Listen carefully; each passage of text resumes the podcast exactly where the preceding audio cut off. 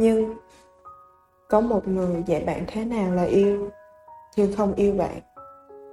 Có một người trao cho bạn hàng nghìn nỗi nhớ, Nhưng chẳng bao giờ nhớ về bạn. Lưu ý nhỏ, Một chuyện tình buồn Đừng nghe lúc giữa đêm nhé. Chúng tôi yêu nhau được 4 năm, Nhưng 3 năm là yêu xa. Quả thật, người ta chưa khi nào nói sai cả, Vì khoảng cách thật sự quá đau lòng. Năm 17 tuổi con nhóc bướng như tôi đã chọn cách chết để giải thoát cho chính mình. May mắn là tôi chết hụt. Và nói đúng hơn là anh cứu tôi một mạng. Tôi trầm cảm hai năm trời.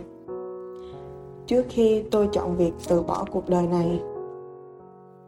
Suốt khoảng thời gian hai năm đó, mỗi sáng thức dậy, tôi chỉ nghĩ đến việc là hôm nay có phải là một ngày đẹp để chết hay không. Và đó cũng là mở đầu cho chuyện tình của chúng tôi.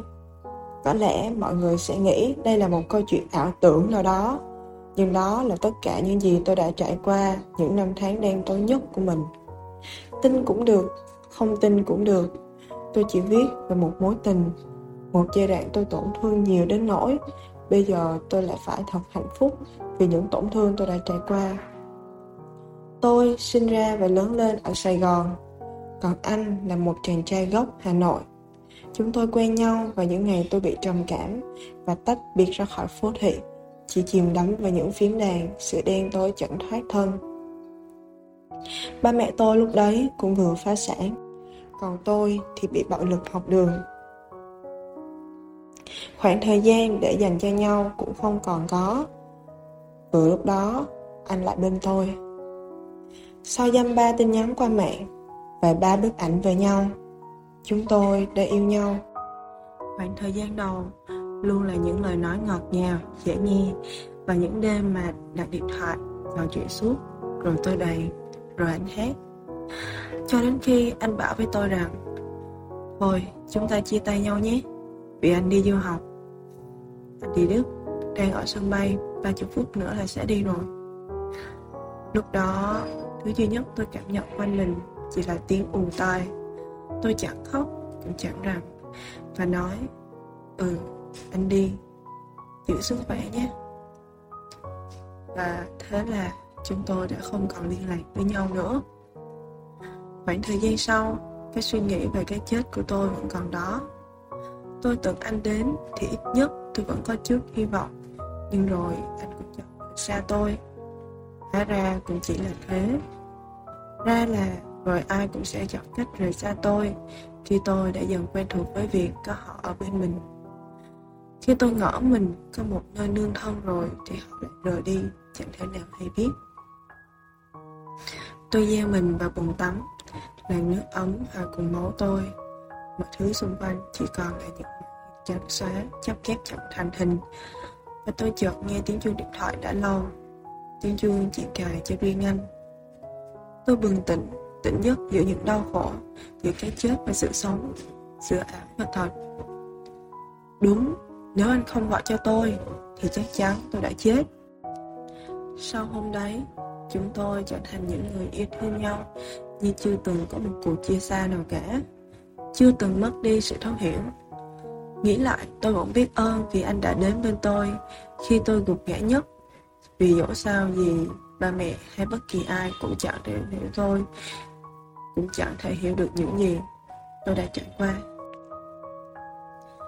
Nhưng cũng vì những điều đó, dường như tôi đã đắm chìm trong sự cố chấp của mình về anh, về cuộc gọi đêm hôm đó, về cái chết, về sự dằn vặt. Tôi biết những lời nói dối của anh ngày càng nhiều, tôi cũng đủ thông minh để nhận ra những lời đấy. Nhưng tôi lại ép chính mình rằng nếu không có anh, tôi chẳng còn sống trên đời này làm gì nữa. Hmm. Tôi đã khóc rất nhiều, ghen tuông, lo sợ, đánh mất bản thân mình, đánh mất cả cái tôi vốn có một đứa con gái kiêu ngạo ngày xưa. Tôi chẳng biết ai là anh, và anh là ai. Nó như một mớ hỗn độn về người nào đó, và những dòng tin nhắn vẫn đấy.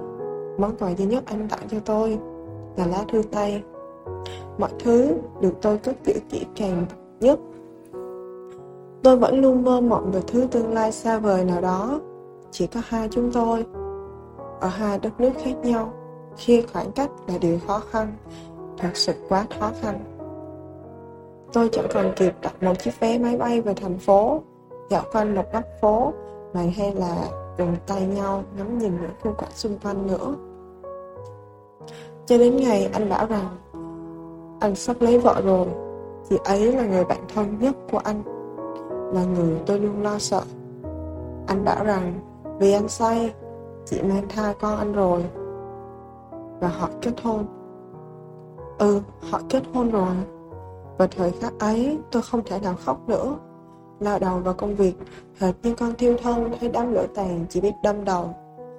Tôi có những thành công riêng của mình, những bước đi vững chắc hơn, cũng như là chẳng thiếu đi những người theo đuổi. Nhưng rồi, tôi lờ đi. Mọi thứ vẫn giữ cho anh một góc nhỏ trong tim mình. Mất 2 năm để tôi thực sự bước ra khỏi câu chuyện đó. Bước ra khỏi việc len lút theo dõi gia đình hạnh phúc của anh. Mất 2 năm để tôi khóc ài trong lòng một người lạ và rất nhiều năm sau để tôi thật lòng chúc phúc cho người đàn ông từng là của tôi.